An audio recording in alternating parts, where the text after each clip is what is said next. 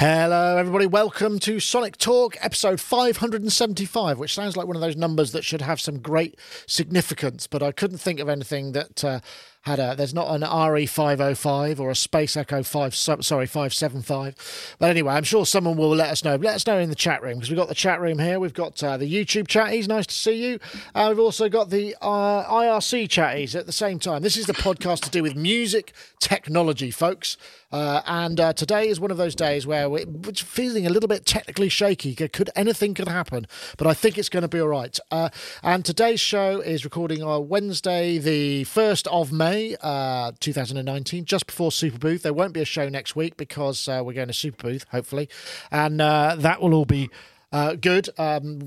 So anyway, let's get on to it. We've got a few guests in this week. Let's say hello, first of all, to Mr. Dominic Hawken there, who's fully modded up with his Lambretta T-shirt. Dominic Hawken's app developer. A bit of new sponsorship here. But, songwriter, producer, synth head, as you could see from his beautifully equipped studio behind. How are you doing, Dominic? You well? I'm good. Thank you very much. I'm good. I've had a good week. I went to see the Deluge guys.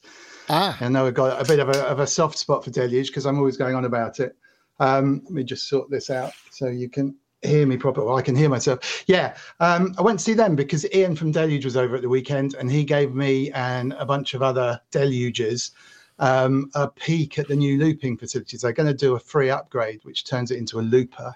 Ooh. And some other stuff as well. But honestly, it's incredible. It probably makes it a better looper than any other of the hardware loopers, like the 505s and 202s and all that. The 202, isn't it? All that stuff. Just amazing. And it was really good to meet them. Yeah, well, really, I didn't get a chance to meet him. He was going to come over here once because he was doing something in Bristol, but we couldn't join it all up in the end. So I didn't get to meet him. But we are going to go see him in Berlin, where we'll see, because there's new firmware. What's it got? It's got the not metering. There's some kind of graphical update, isn't there? Which I can't remember what it is. Yeah, some of it's already. I mean, the looping will be the main one, and potentially something he didn't show us and wouldn't tell us about, which sounds quite exciting. It also introduces a keyboard, like a QWERTY keyboard, so you can type on the buttons as if they were a QWERTY keyboard to name stuff. I mean, it is incredible. It's incredible the way that they keep developing stuff for that thing. But honestly, the looper. I'm going to sell my standalone looper because there really is no point once you've seen this thing. It's so clever, it's excellent. And then what else? Oh, I've been sampling a bunch of old, weird, wonderful radio noises off of shortwave and all that kind of stuff for a couple of ambient friends. We thought it might be a good idea to try that. So I got an old radio and I've been tuning around the bands and getting all sorts of whooshes and funny noises, and also really obscure kind of half conversations and weird sounding communication noises all over the place, like number stations. That's great fun, that stuff, isn't it? So been doing that. So busy week. What looper have you got, if you don't mind me asking, that you're going to sell? Because I'm thinking about getting one. Oh, well, I'll say. Is it an RC505 by any chance? It's the 505. I can't remember if it's 202 or 505. It's the big one. So if the 505 is the big one. I only bought it about 4 months ago. Actually, my daughter, she's 7. She started playing the piano, and we've got it so that she can do kind of stuff on the piano. But you're very, very welcome. Okay. Well, I'll talk to you about that afterwards. All right. No worries. Thank you very much. Okay. Well, there's Dominic Hawken, and we've also got two for the price of one here with Mr. Dave Spears on the right from G4 Software and Mr. Ty Unwin on the left, who's a media composer. They are at Synth Heaven, which is Ty's studio, which is packed full of synths, and Dave is there probably being really annoying, going, can I turn it on? Can I turn it on? Can we have that one now? And you, Ty, I hope this is testing that your patch bay is fully normal, so you could just go, yeah, sure, and it's a really casual thing rather than, I've got to just get under here and find this and that. Yeah. No, is the answer. I'm going to lie and go, yeah, that's exactly how it's been. Yeah, it's been amazing. Yeah, I just go, can I play that one? And it's there by magic. That's all a complete lie. Yeah, in our dreams. Yeah. So so we're the two naughty schoolboys today. Well, it's lovely to have you. We don't get to see you very often, Ty, or you, Dave. So two at once. It's like Christmas. It's May Day. I know. You say Mayday. Christmas. You Mayday. Mayday. Yeah. Anyway, there is some synth news this week. I should mention, of course, I want to say thanks to iZotope for providing the prize for this week's show, which is going to be RX7. That will come in a little bit later on.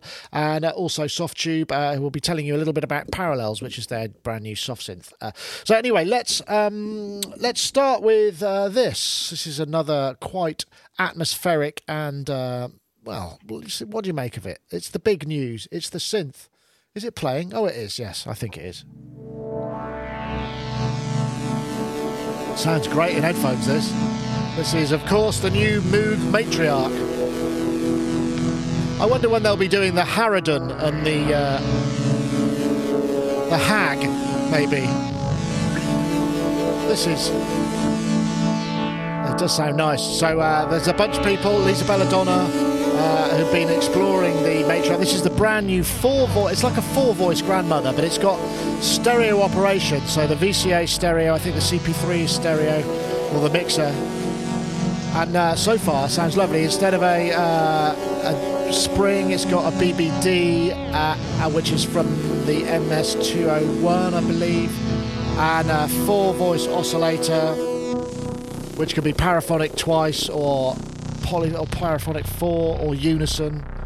And I have to say, I really liked the Grandmother, and I know I've moaned quite a lot in the past about Moog subtractive synth, and I wasn't sure how I was going to feel when I reviewed the Grandmother, but it was great, and I have to say it's lovely. And so this is the sort of video. It seems Moog seem to be going for the selling the lifestyle. If you buy a Moog, then all of these dreams will come true. You'll have this beautiful barn in the country, and you'll be able to just play electronic music and stuff. It's all like tied in. It's become very lifestyle. But anyway, the Matriarch is big news. I guess. I don't know, Ty. Have you got a Grandmother? I mean, synthesizer, of course. I'm talking about. No, I don't. I'm kind of a bit moved out. I've got a... What have I got? 55. I've got an XL. I've got 55, an XL... a one. Oh, yeah. yeah. A Moog One and something else. A Voyager, another Voyager, a normal Voyager.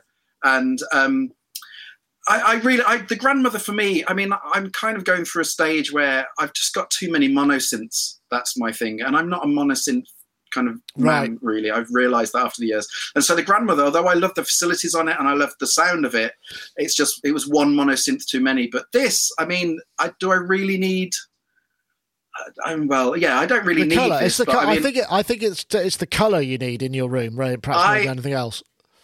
I have a feeling you can completely ignore everything I say today, because I think if you come back in 6 months' time, there'll probably be one here. But I'm just to contradict myself, I'm going to say, no, it's not really up to much and I'm not really interested. But yeah, come back in 6 months and there'll probably be one here because somebody won me over. Yeah. I mean, a four voice version of the Grandmother can only be good, really. And, you know, I mean, we've had this conversation so many times about the difference between polyphonic and paraphonic and whatever. And I think there's something to be said for paraphonic. And I have to say, I don't have much in the way of paraphonic synths. And they do. There you go.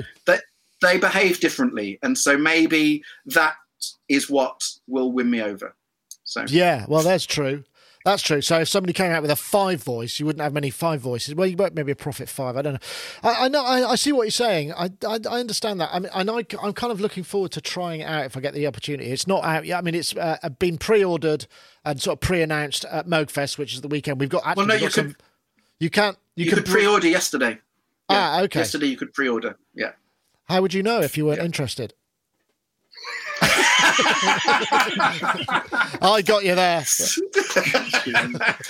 There we go. I'm sorry, I didn't mean to do that to you, but yeah. I'm looking forward to it. I mean, I think it's going to be very interesting, and what I'm curious to know is whether or not it's got the same topography, because the thing about the Grandmother was they basically built the same sort of 55 module parts. It just wasn't. It was all surface mount, so it was the same design, same circuit design, but in a kind of much more affordably made system, and that's why it sounds incredible. That's the thing about the Grandmother. It's just like, oh, here we go, and then you just listen to us and you go, oh my goodness, that's so Moogy.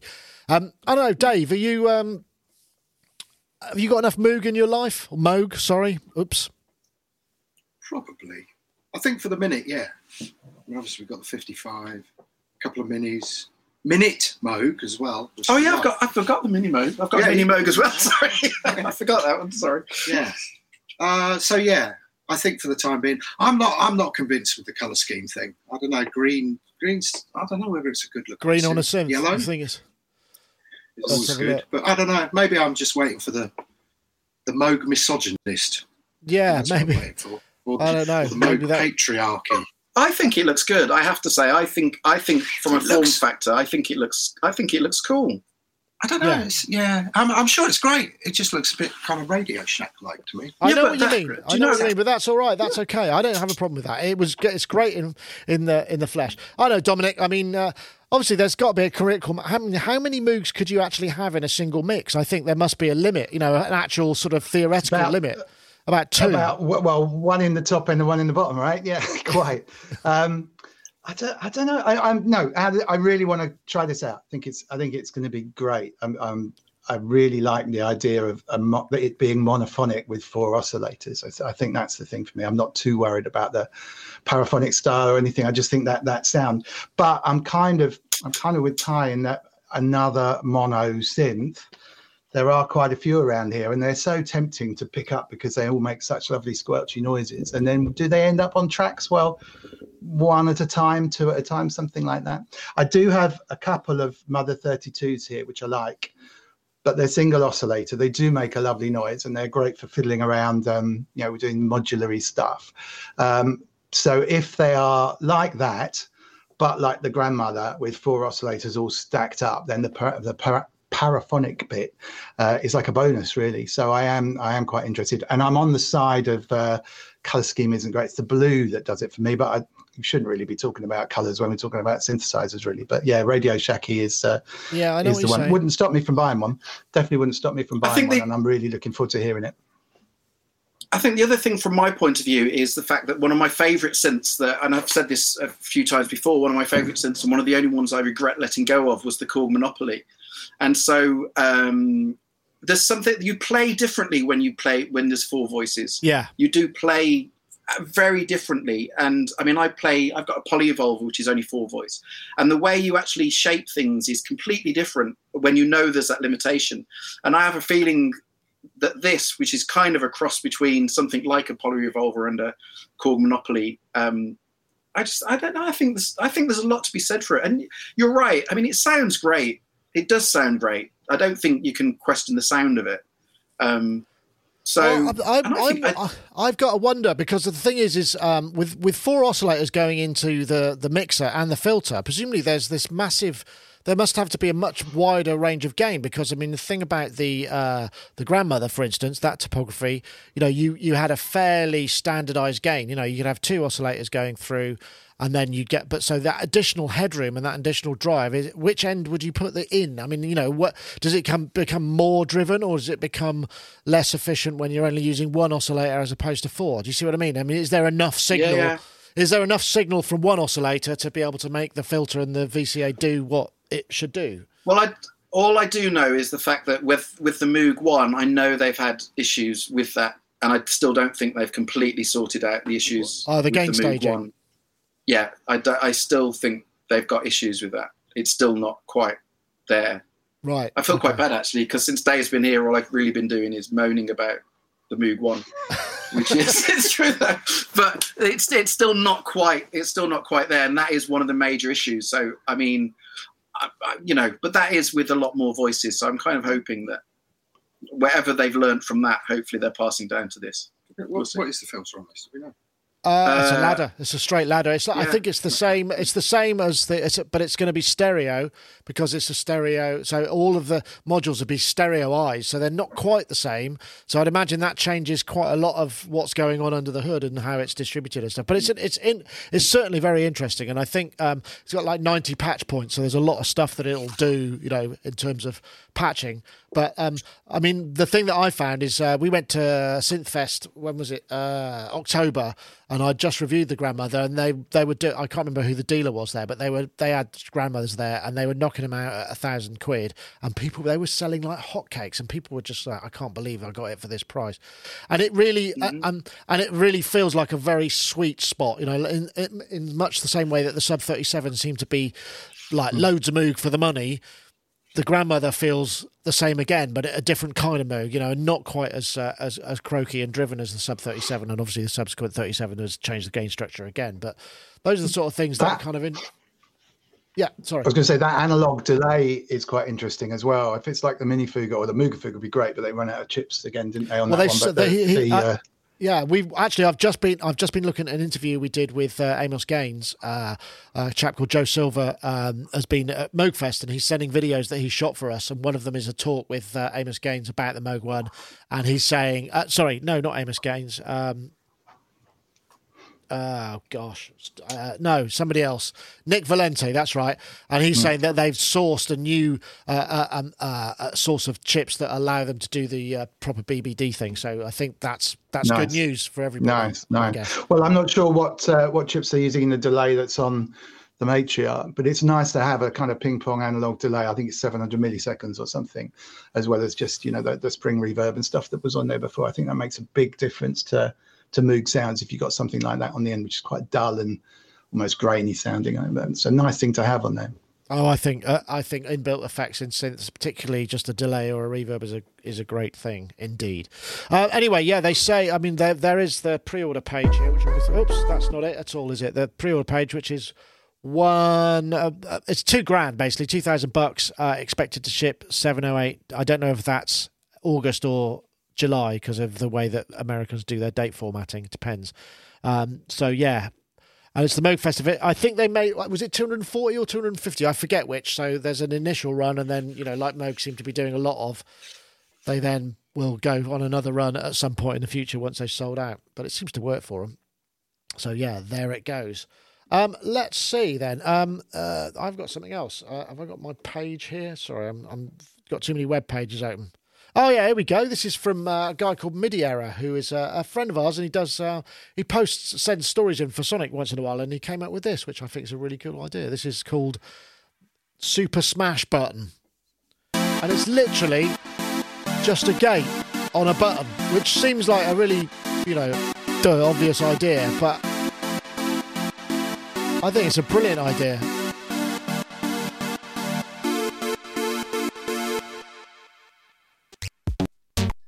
And you can also advance clocks as well, which is another really cool.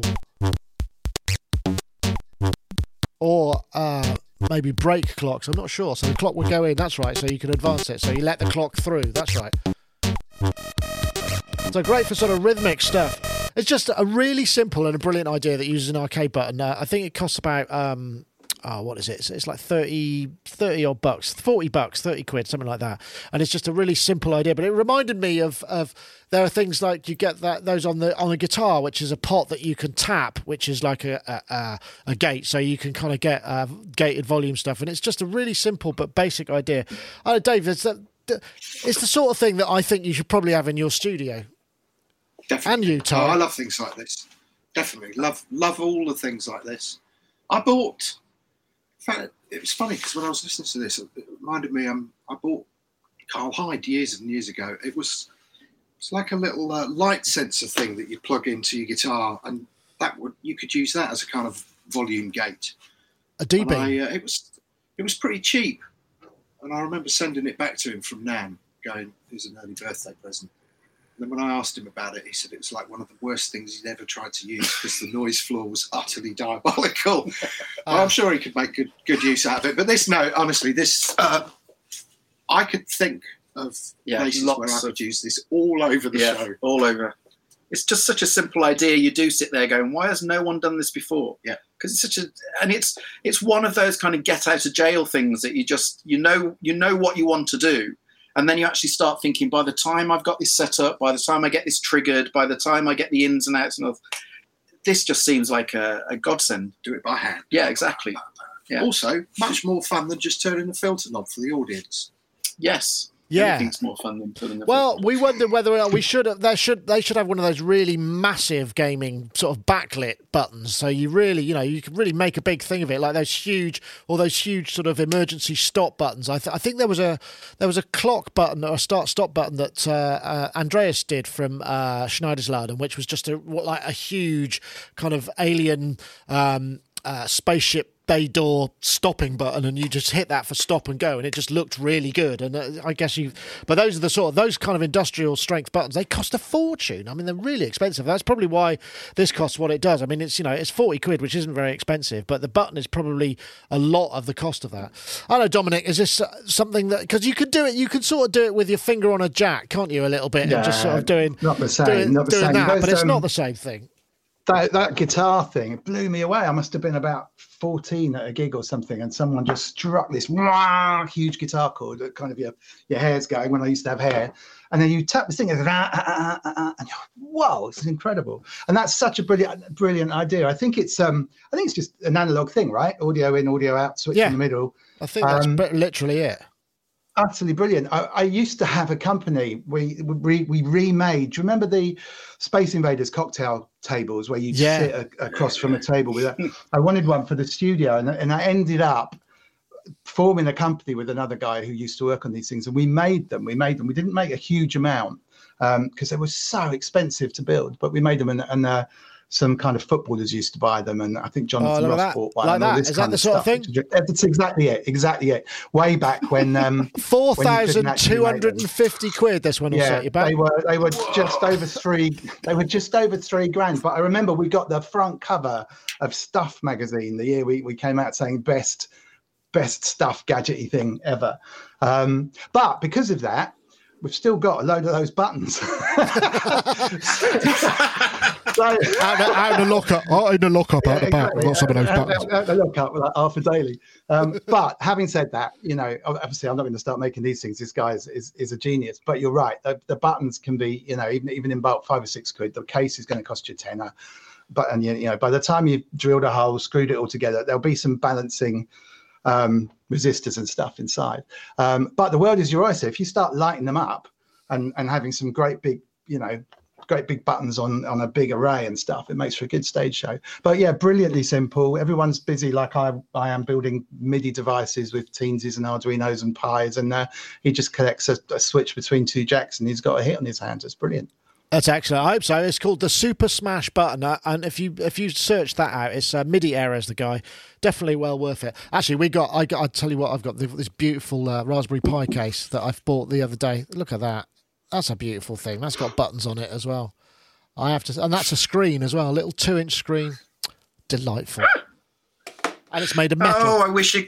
Can I just say, I wish you could have seen Dave and I's faces there when you were just showing that. As if. I swear. Shall we just reenact that moment when you just did that? We just looked at one another and just went. Wait till you see what you can do with these things. They're fantastic. And all I was going to say, because you were saying about the Monopoly, and I had exactly the opposite. I don't know if I've said this on the podcast before, because when I started doing the Fun Friday things, I was like, oh, the Monopoly's definitely going to be one of those. And I was going to get it fixed because it was a bit poorly. And I set it all up, and I just thought it sounded really unimpressive compared to everything else. I was like, oh, I remember this sounding way better than this, and it really didn't. I'm afraid I'm not with you there. And I used to say, I've been quoted regularly as saying it was one of my favourite synths, and I'm just not so sure anymore. I really am not sure. And I don't know why, but it just doesn't sound that impressive anymore. The oscillators are skinny. I have not heard one for so long that I'm in no position to comment, really. But as I remember, I know it could be rose-tinted spectacles, but I remember it being... do you know what? I think it could have been, because it's one of those synths that I knew like the back of my hand. And I think the moment you get one of those, you know, there's always something imprinted of it being I agree. Than it was. Yeah, I know. I think that's what happened possibly. To me as well. Yeah, I think that's what happened. Possibly. Anyway, I didn't want to. I just wanted to mention that because it bring me down. Thanks. No, well, not really. I think you've got enough sense to probably get you through this difficult patch, Ty. Whoa, boom, boom. Oh yeah, that was a joke. I made a little joke. I didn't realise. That's really need the button. Really need the button. It's like the tumbleweed button that we used to have when there was a dead moment, and that Howard Scar very kindly made a tumbleweed sort of jingle that we could just play when I'd ask a question. Nobody would. I don't know if I've still got it. I wonder if I've still got it. Bring it back, Nick. Hold on, let's see if I can find tumbleweed. Find it now. Tumbleweed. I wonder if I've still got it. I don't think that's on this machine. That's a shame, isn't it? Because that would be... I'd like to play that now. Oh, if I spelt it right, that would probably help, wouldn't it? Tumbleweed. Oh, go on. Name matches Tumbleweed. It's got to be it. It's got to be on this machine somewhere, surely. Come on, we're willing. Wow. What? That's really... I'm surprised, but I will. I'll dig it out. We'll play it. But Howard very kindly built that for us. Okay, right. I'm just going to quickly have a quick word from our friends at iZotope while we're... Well, instead of Tumbleweed. RX continues to be the industry standard and leader in audio repair for music and post-production. And with RX7, we've introduced groundbreaking new ways to quickly and easily fix and manipulate audio. Take the game-changing Repair Assistant, an intelligent helper that can detect noise, clipping, clicks, hum, and more. Also new in RX7 is Music Rebalance, a powerful source separation tool.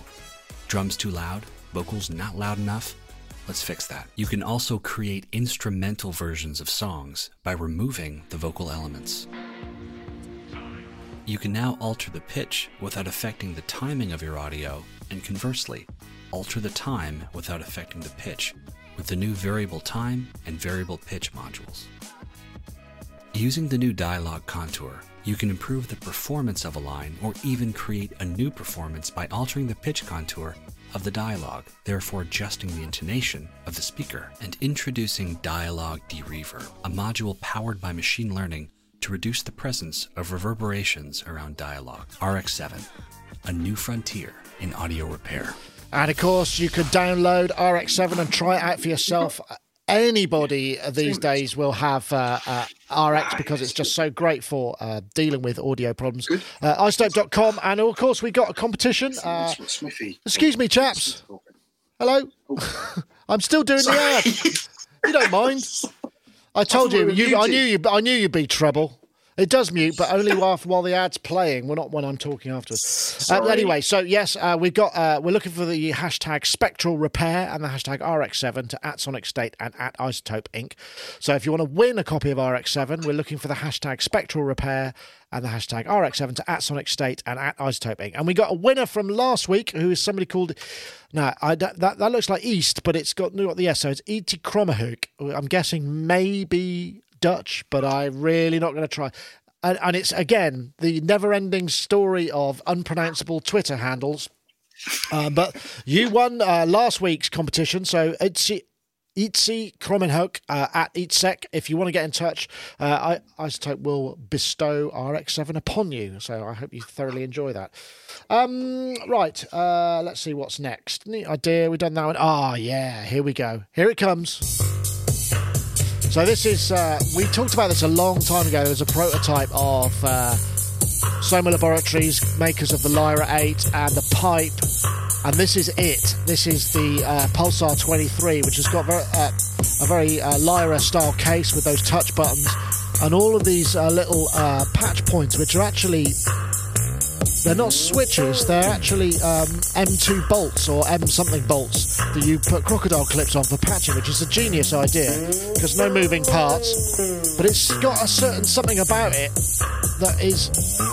It's got a sound already, I can tell. So this is a prototype that's going to be happening at... not a prototype, production, I guess. Production prototype.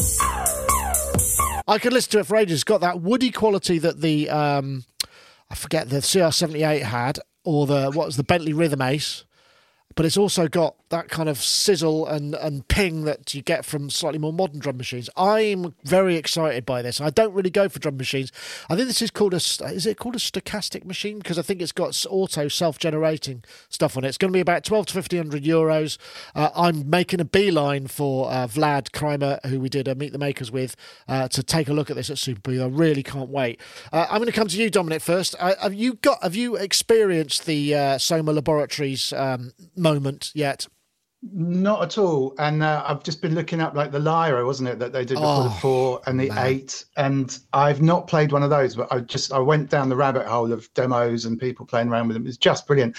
I couldn't really work out what it was doing, and a lot of the demos actually were people kind of saying, just move things until it sounds right, and actually then a millimeter in the other way kind of goes, you know, you'll get a completely different sound. It looks amazing. And they also do DIY kits as well, which I really like with boutique manufacturers as well, because it cuts the cost down a lot. And this, I agree, it looks absolutely amazing. So it's, I think it's 4 channels of drums on there, looper stuff going on, and these crocodile clip things, which is great. It's exactly the same as a Buchla style or some of those modulars where you have single, rather than jacks with 2 cables going down, you just have single patch points on there. And that cuts the cost down massively. And the sound is just brilliant from what I can see. It's been a long time in development. He's, I think, a one-man band. And it really is all about the sound. It's kind of what I wanted the Moog, the Mother 32 and the DFAM kind of in a box together to do, really. And obviously they are completely different things, but the DFAM is... It's supposedly a drum synthesizer, and it's, to me, it's a bit of a one-trick pony. It does make some nice noises, but it didn't really fill me with a huge amount of enthusiasm when I tried it out. And this just looks like, you know, something you could just get totally lost into.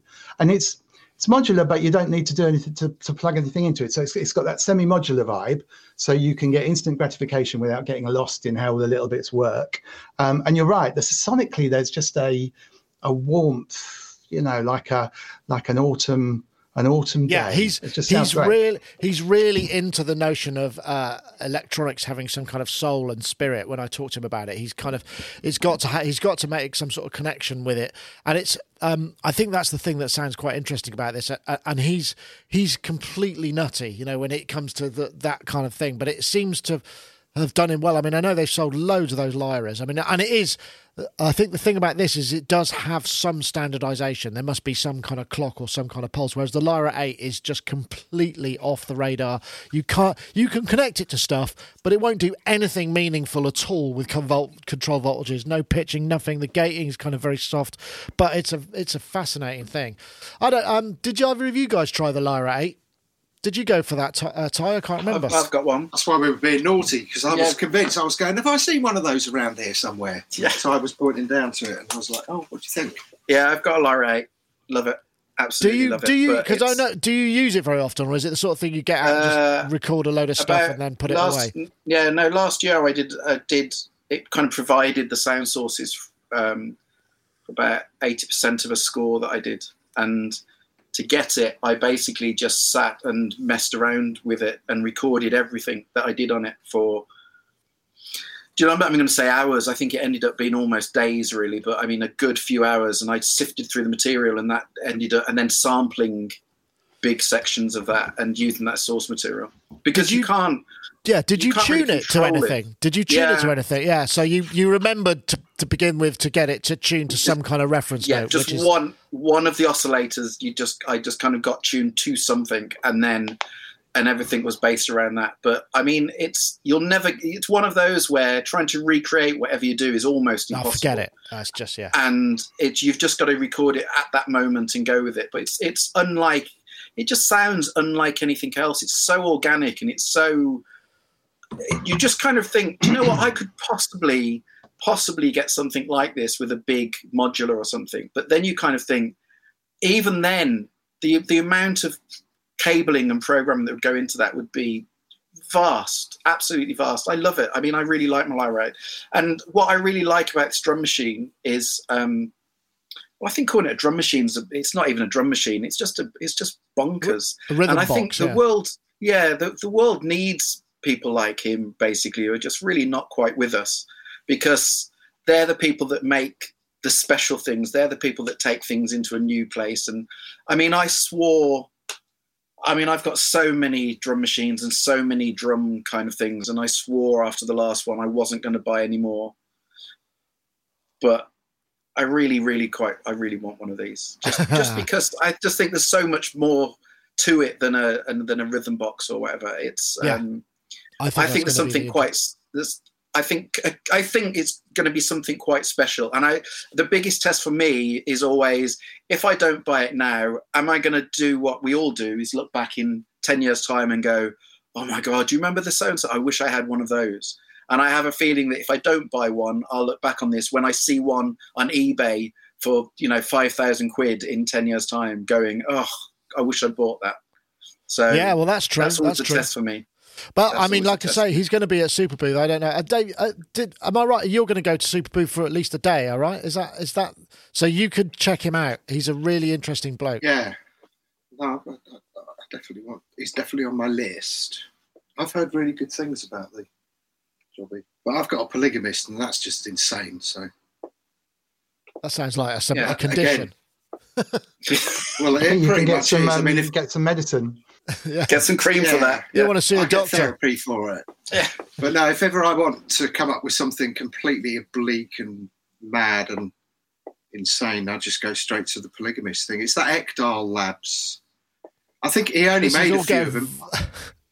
I bought it off of Robbie. Ectol Labs. Yeah. No, Erectile Labs. No, Ectol Labs. Yeah, no, it's amazing. It's got a ribbon strip on it, and it's just insane. Again, you can never get the same thing twice. But I've come up with some utterly amazing textures. In fact, well, yeah, maybe, should I say it? A friend of mine's father died, and I had nothing to say to him that could be of any comfort. So I just made him the most beautiful noise of this thing and said, "Here's this instead." And he came back saying, "Actually, that was there you go. That was the most touching thing that anybody had said to him in the last during this." Period. So that's my go-to device. You see, I'm slightly worried about that because I spent quite a long time with Robbie once when Robbie had it. Yeah, and we spent about half an hour on it and couldn't get a single sound out of it that made any sense whatsoever. It's unbelievably complicated. I'll send you this sound. It's an amazing thing. But it's funny you saying about tuning because I'd done this thing and I thought, wow, I can hear that with a double bass, acoustic bass line underneath it and stuff. And then it was like, but it won't sit with anything because I didn't tune it. Yeah, that's the thing to remember. I mean, I've done this many times before where I've started a review and I've got all the way through something and then I realised that I forgot to tune it to a reference. So then trying to play it with anything else and it's real pain actually because also getting back to anything because you didn't have the note and you're trying to move it. Yeah, always tune up, folks. Really is. I know it sounds boring and it is quite boring to do, but it's worth doing. Just get yourself a tuner, especially for analog electronics. Definitely makes sense. But so I can't remember what I was saying now. Oh yeah, the Pulsar. I saw that. So this is going to be there. It is. It's going to be on at Synth Super Booth next week. And it's I'm looking forward to it. I think it's going to be fun. In fact, that's the orange. They did some Lyra 8s in that colour, so they obviously maybe they've adopted it for the new colours. And these things are built beautifully. I don't know if you saw my review. I reviewed it. I just thought I'll have a look what's inside because he was so kind of adamant about how it had to be beautiful. And I opened it up, and on the inside, it's the most beautifully made piece of equipment I've seen since like a 1950s Valve studio equipment. It's just so all the point-to-point. It's absolutely is. It's as beautiful on the inside as it sounds, which is unusual. I was expecting an airbox with like a chip in it and a couple of scraggly wires, and it wasn't. It's just immaculate. Anyway, actually, before we move on, I would like to just introduce this moment of Softube. So this is Softube's Parallels. This is their new soft synth, which features a whole load of wave samples from a load of very rare and in some cases unreleased synthesizers they built as the source to the oscillators. Lots of their analog modeling goodness, filter types. These high quality pre-recorded waveforms have lots of evolutionary sounds in them, so lots of harmonic content. There's 100 of them at least. Sonic progression with each one. There are 2 parallel sources, which means you can blend and layer and split and all those things. Hundreds of expertly crafted presets. There's also 3 analog model filter types, a state variable Vactrol, which is nice to see, Buchla style, and resonant peaks. 5 sophisticated modulation source, random Euclidean sequencer, step sequencer, and envelope, and lots of effects as well. So do check that out at softube.com. It was recently on offer, but you can pick it up now. I think it's $149, so do check it out. Okay, right. Next up, let's see what we'll have next. Oh gosh, did you see this? I've got a video for this. Maybe I'll. Let's do this one. So this was. I had to log into this. I wonder if I'm still there. So that's right. Yeah, the Yamaha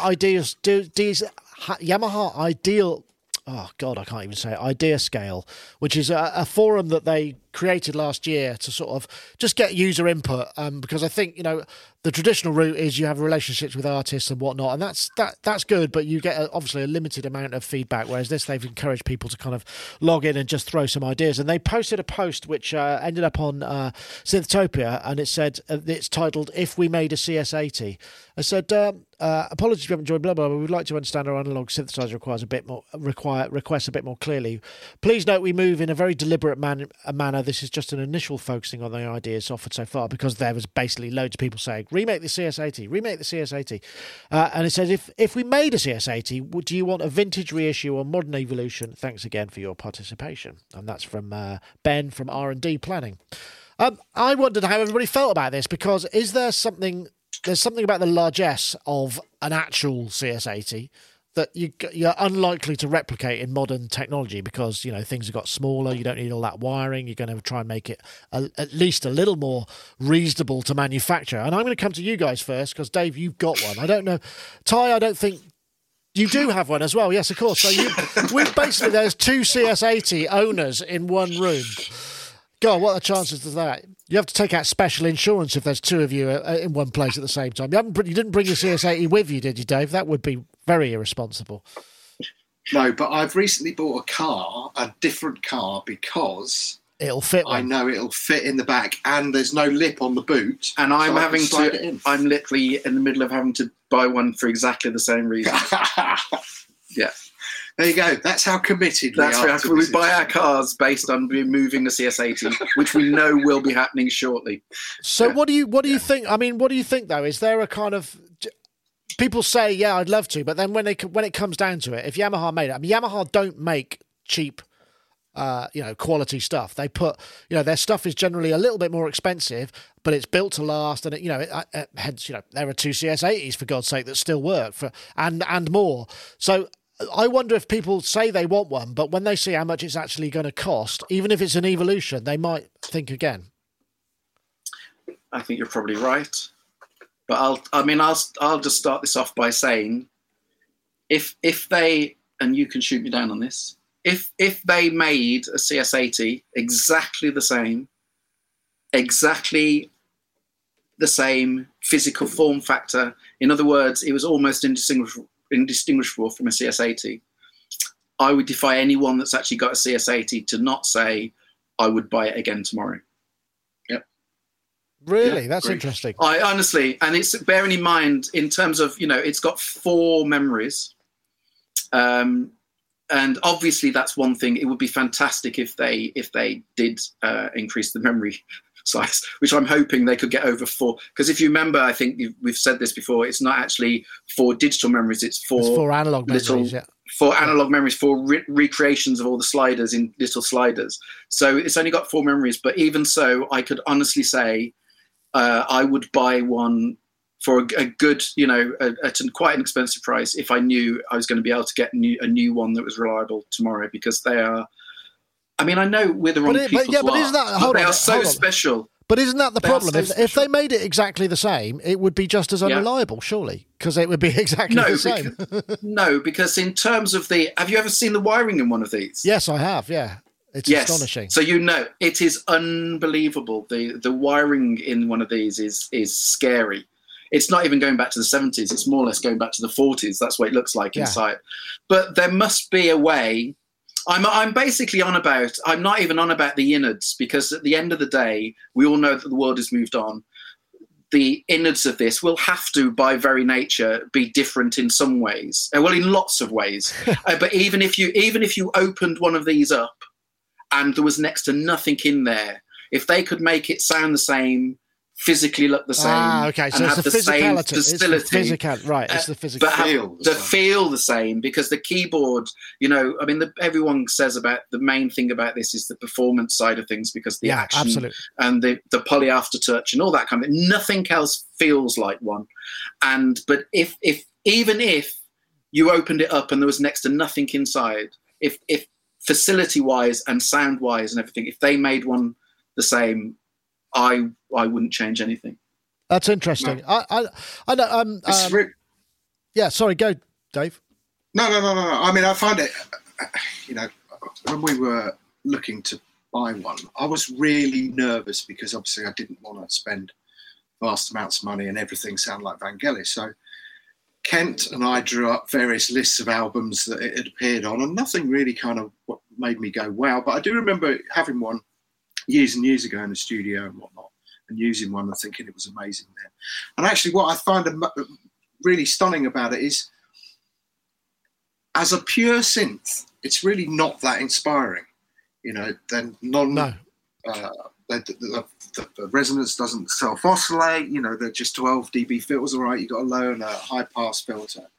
But it is the one synth out of everything that we have that is far greater than the sum of its parts. And it's all of these things, the ring modulator. I think the ring modulator is perfect. Obviously the ribbon strip, but you've got to be adept to use that. I mean, in fact, I've already vowed, if you invite me back to, if you do another Bristol event, I will definitely bring the 80 next time, because it's just a synth that, and it is a player's instrument. What happens in our studio is that people come in and they see the 55 and they go, oh, Moog 55, and they kind of prod it and go, oh, it's too complicated. And then they go for the 8 voice, and then they go, what, a polyphonic sound out of this? Well, I have to set everything up the same. And then they go, oh, sod that. And then they go to the Jupiter 8, and then they'll spend a little bit of time there, and then they go to the 80. And that's it. You've lost them for hours. 4 hours I saw somebody sit. And it's not the synth. I mean, the synth sounds great. It's the fact that you've got 2 of them and all of the ancillary stuff. The keyboard is very special. I know before I held up the key, you know, I mean, the throw on the things is huge. So, yeah, it's all of those things. So, yes, I am in agreement with Ty, actually. I don't know, Dominic. It would be nice if it weighed less. Yeah, Dominic, I could just imagine there'll be this massive box with basically a reface CS in it. And they'll have to be, because, I mean, imagine if they made the thing the same way. I mean, it would be, you know, let's say it cost 10,000 quid. It would cost 2,000 quid to ship, you know. Yeah, totally. There is a post, just that you highlighted a post offline saying, you know, as long as it had X, Y, Z, basically everything, and it didn't cost that much, I'm in. But there is another post in that Yamaha forum saying, well, you've already done it with the Yamaha CS. What are you talking about? You know, so I don't have one. I mean, amazing endorsement from the CS80 twins there, because it's obviously an amazing, amazing thing. There's a couple of things, I think. There's the playability, which... there is nothing to touch it, but a MIDI keyboard with the polyphonic aftertouch, the swipe, would be a good thing, even as a separate unit. And then I saw the Eric Persing thing. I think we've mentioned it before. The jam that you were at. Oh, the jam. That's right, which we highlighted here. And suddenly I realised, because I played the CS80 years and years and years ago, but I've never really, you know, nothing to shout about. And I suddenly realised how amazing it was. And then you've got the sound, and clearly it's a combination of all those things that go to make it. So it's not like, I don't know, making a thing that makes the same sounds. You've actually got to make the experience, I guess. Yeah, and I think that's the tricky bit, isn't it? Like Ty was saying earlier, if you've got, if you can make it exactly the same as what he's got, it doesn't really matter how you do it. But that's it. The Jupiter 8, the CS80, in general, the people that talk about it so much haven't really had that much experience of either of them. And then when they come out and their expensive Moog One, you know, Moog really should produce a polyphonic Moog, and then they don't sell huge amounts simply because of the price band, and all the people that want them don't actually buy them. It's the people that really love them that buy them. So yeah, I think they should. Maybe there's an element here of squashing anyone else coming in and building a kind of version. I don't know. I just don't see how it could be done, but yeah, you're right, it's the experience. Because I mean, you've got that, is that a Deckard stream there, Ty? So this arrived recently, and it's really nice. It is really nice, but it's really nice. And it's not a CS80.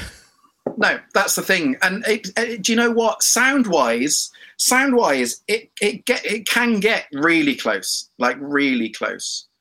But as an interface, I've hooked it up to a Rolly, which is the nearest you're going to get to kind of polyphonic aftertouch, and it's great. And it's you can get some good sounds out of it, and it's really worth having.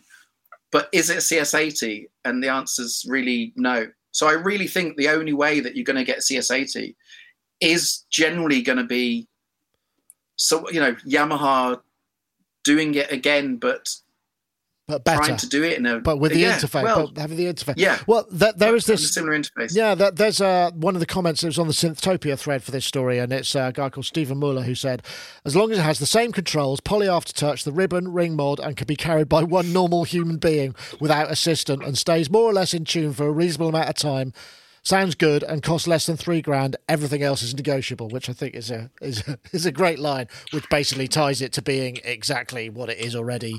Only cheaper, but yeah, perfect.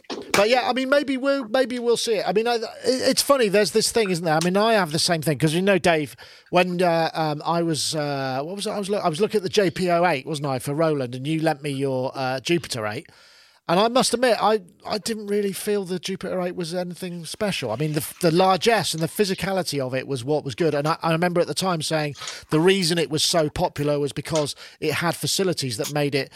Every band who were big, who you might be into at that time or into since, would have one because it was the thing that you would use for touring, multiple outputs, great performance interface, speed. But the actual sound itself didn't really kind of light me on fire. I know we disagree about this a little bit, but it's about the thing, isn't it? It's the thing. You know, the JPO8 is not anything like, I mean, yeah, it could sound a bit like it, but it's nothing like the same experience. And that comes down to the whole hardware versus software thing, which is, it could be a neat tie-in actually, Dave, because you could then plug your latest product. Yeah, I could. Well, why not?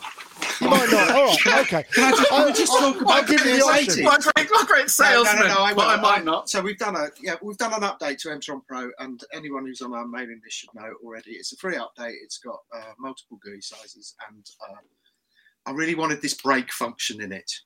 So in the old days, some people used to cut holes in the top of their Mellotrons and Chamberlains and prod the flywheel to use it as a kind of pitch bend thing. And that's what I really wanted. I've got that here. Look, I'll show you. To the flywheel, they can introduce pitch bend or pitch defects at strategic points in their track and performance. There we go. That's what they were doing, right? Yeah, and I really wanted a kind of realistic sounding thing of that, and the guys put their minds to work and did it and came up with it, and Chris has been really hard at work on the interfaces, and it's clearer to read, and because even I was looking at the previous version was just kind of going, I can't read that. My eyesight's not bad I can see shapes, put it that way. and I can make out oncoming headlights, yeah. Yeah, shadows. I did frighten somebody in the car the other day and said, can you tell me when that next signpost, what it says? Because I can just about make out shadows and shapes. And they were like, are you for real? And I was joking. So yeah, no, they've done a great job, and it was released yesterday. And yeah, so thank you. I can plug it. Excellent. I'm glad to hear that. So I wanted to get that in there because otherwise you'd leave it right to the end, and not everybody watches all the way to the end every time. So I wanted to perfect bit. If you're talking about CS80, everyone's going to be listening. My tip to Yamaha would be, if I can just revert to it, if they intend to do this, my tip to them is don't make it like the Jupiter 80. Oh, God, there you go. No. Yeah. I think that's the real. No, I know. And the thing was, the Jupiter 80, you know, as a synth, as an instrument, you know, fine, no problem. Yeah. It's just there was that line, wasn't there, in the comments? It's like they exhumed a relative and then sort of put some clothes on it and sort of said, "Hey, look, Grandma, it's great to see you. She's back." You know, and it's like, no, sort of, not really. It didn't really, because it was poorly handled. But the JP80, you know, as an instrument, lots of people swear by it and still think it's a great instrument. And I'm not decrying it. It was just the association was a bit uncomfortable. It's association, absolutely. Yeah. In fact, weirdly enough, I did look at Jupiter 80 the other day and thought. Yeah, they're nice. Maybe. And then I thought, don't be stupid, you idiot. Yeah. God, well, the 60 was worth having, I think, actually, as well, because it was a lot cheaper, but it still had a lot of the same technology, including... And that's the joke with the CS80 versus the CS60, because obviously we had a 60 originally, and you're sold this kind of lie, essentially, that it's half a CS80, and it's not. But you need to sit down behind a CS80 to go... It's definitely not half a CS80. So a CS60, I've noticed the prices of those have really started to go a bit mad recently. And it's actually, like, I've got a story. I might actually be slightly instrumental in whatever happens because, you know, we did that tour after NAMM with Nate Chetter around the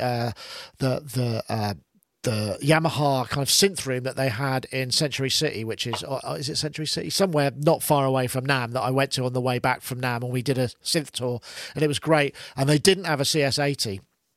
And as a result of the video, which just got stupid amounts of views, somebody local got in touch and sold them a CS80. So they now have a CS80 in the room. So it might, and it, which may or may not be being used as some kind of motivation or inspiration for whatever might be coming in the future. I mean, I tell you, total conjecture, obviously.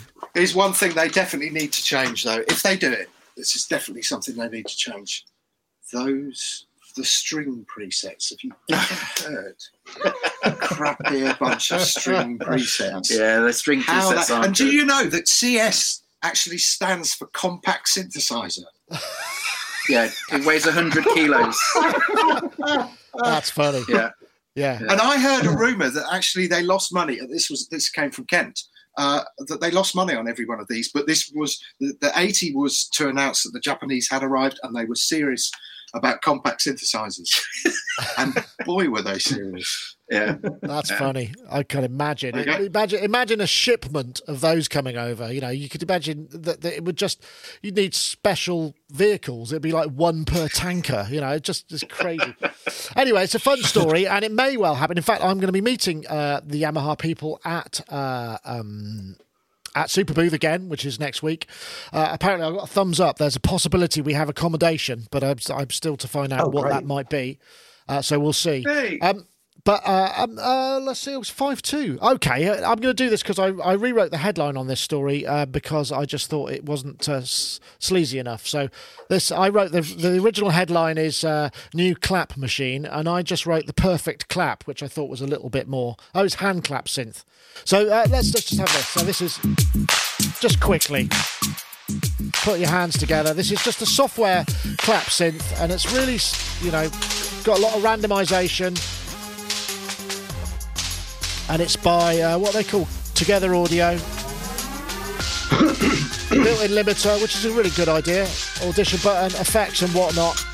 And, you know, yeah, music's cheap, but hand claps, really important, I think. Hand claps are really, really important. And, you know, claptrap, as we know, is one of the finest hardware clap machines ever made. But I wondered, what's your favourite clap? I know, Dominic. You know, is there a clap that you would... Because the 808 is a classic, and particularly when you start slowing it down as well. And the 909, very classic. But what's your favourite clap? Claps. Well, I was just going to say, claps are weird, aren't they? Because they don't sound like claps. You know, that doesn't sound like anything else. It's a bit... They're like the honeycomb of claps. Claps are like honeycomb, in that honeycomb goes in with bees, and it's all beautiful, and then you bite into a crunchy, and it's got nothing to do with the thing, but and yet they're both called honeycomb. Clap is like that, really. And so if you get around a mic in the old days, back before we had the claptrap and all the rest of it, then a bunch of people around the mic, even that didn't really sound like a bunch of people around the mic doing claps, because they're very, very transient. So I don't know. I mean, the 909 clap to me is the sort of ultimate clap, but that's now obviously completely, you know, iconic and overused and all the rest of it. A real clap. I get what I wanted to see. So when I saw this synth come out is, and I haven't looked at it properly, is that it's obviously a synthetic clap generator. It would be great to get some samples in there of people around mics and stuff as well, which you could then put through filters, because in general they're just so impossible to capture that right thing. It's, in some cases, you want to put a clap right up the front, like a snare, like a lot of house tracks with 909s use the clap more like a snare and the snare more like a fill. Whereas sometimes you just want a kind of nice ambient noise pushing the thing along, which is like a sort of staggered bunch of people all clapping at the same time. So, cut a long story short, I think my favourite clap is really getting a bunch of people round a mic and clapping along to the track and just running it in the background with a little bit of reverb. Right, that's a fair point. I think we've talked about the process of it, because whenever you sample one, you have to sample like 25 because you hear it every single time. This allows for a bit of variation. New show title, it was going to be the CS80 twins. The new show title could be a load of clap, so we'll just have to bear that in mind. Guys, favourite clap? I mean, I don't know, Ty, do you need synthetic claps in your work very often? I mean, I guess maybe with me you might have done. No, I hate claps. I always have done. I hate the sound of them. I just don't. They just don't. Think this new trend now of with contemporary music where the snare is quite low in the mix and it's all about claps everywhere drives me insane. Never like them. Do I have a favourite clap? Actually, I tell you, my favourite clap is actually the clap from an RZ1. Casio RZ1, sounded absolutely nothing like a clap, but because it sounded nothing like a clap, I quite liked it. Claps that sound like claps, 808 claps, 909 claps, all the drum tracks clap was quite nice because that was quite dull, but not really a clap. Shall I say one funny story about claps? Vaguely. Go, please. Do you remember I told you about I did this? This program about 100 vaginas. I think I told you I did the soundtrack for this thing, and there was a big part of that score that involved clapping, and so I did a lot of the percussion was all just lots of clapping, and I spent weeks doing this, and I got loads of sample libraries and loads, and the clapping was a major part of the score, and it was only the day after I finished the score that I suddenly did think, hang on a minute, why didn't I just clap? Because it was all one person clapping. It was all meant to sound like one person clapping. But rather than recording myself just clapping, I spent weeks using samples as bizarre as to make it sound like one person clapping. So, I mean, yeah, it's just an idiot, essentially. But then, I think it's a long... Give me credit. Anyway, go on. You go. I like clap. I hate it. I like the clap. Oh, no, I like claps. I mean, what would Forget-Me-Nots be without the hand claps? Patrice Russian's Forget-Me-Nots. But they were they were unusual, though, weren't they? Because they sounded a bit like a very short staccato 808 with a little bit of extra reverb on it. I mean, they probably were hand claps, though. Yeah, yeah, and they had more reverb on them than anything else. But yeah, I did a remix of that. Loads of claps. Classic track. What a bass line. What a singer. Yeah. No, I yeah. In fact, it's funny because you were saying about digging out the DR110. For me, the highlight of the DR110 was the clap. Okay. It was like, because I couldn't afford an 808 back then. It was like, this is the 55 or 110. So the 110 was like, hey, I've got my clap. Obviously, 909s goes without saying. I have to say, I use some RMX. They're real claps. Okay. They've got the randomisation. Yeah. And they're all flammed. And in fact, he does that. There's an add-on pack where he does, I think it's like a load of gospel singers, stamping and hand claps and stuff, all that rhythmic stuff. I've used that tons and tons. Oh, I bet that's good, yeah. I'm with you, Ty. The other claps, I mean, the Kawai are... R100 claps. I was about to say the R100 claps. Love them. I used to have a 100 and love that. That was a game. If you're going to go for claps, the reason I liked them was they didn't really sound like claps. And I think back to the software. What I actually like is the fact that on this is the sound design element. When you go into the expert, you can basically mess around with them, so it appears they don't really sound like claps. That I'm well in for. It's more the when they're trying to make it sound like claps, I'm not into that. But this software, if you can make them just sound like kind of flammed sound design, cool. Flams are it. Yeah. Anyway, it's pay what you like. You have to just go to where is it? I found. Oh, great! Well, that's fantastic. So you $10 minimum, I think. $10 minimum. Yeah, brilliant. So CL4P. I have to. I'm going to play this just because I found this is my remix that I did. This is I think the first remix we did of Forget-Me-Nots by a band called Tongue and Cheek. They're a really good vocalist. This is the classic Philly break that we use on everything. Bit of 909, and I'm just trying to see what the claps were because I can't remember. It's such a long time ago. Here we go. There we go. Ah, solid bass. I think those are the original claps that I sampled. Oh, hold on. M1 piano coming in. Hold on, ready?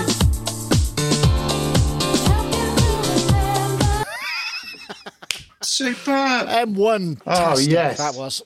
Oh, yes. Oh, yes. Anyway, gosh, that's taken us to past 5 o'clock, and I'm glad I've got a red light behind me because I think I might be blushing slightly there.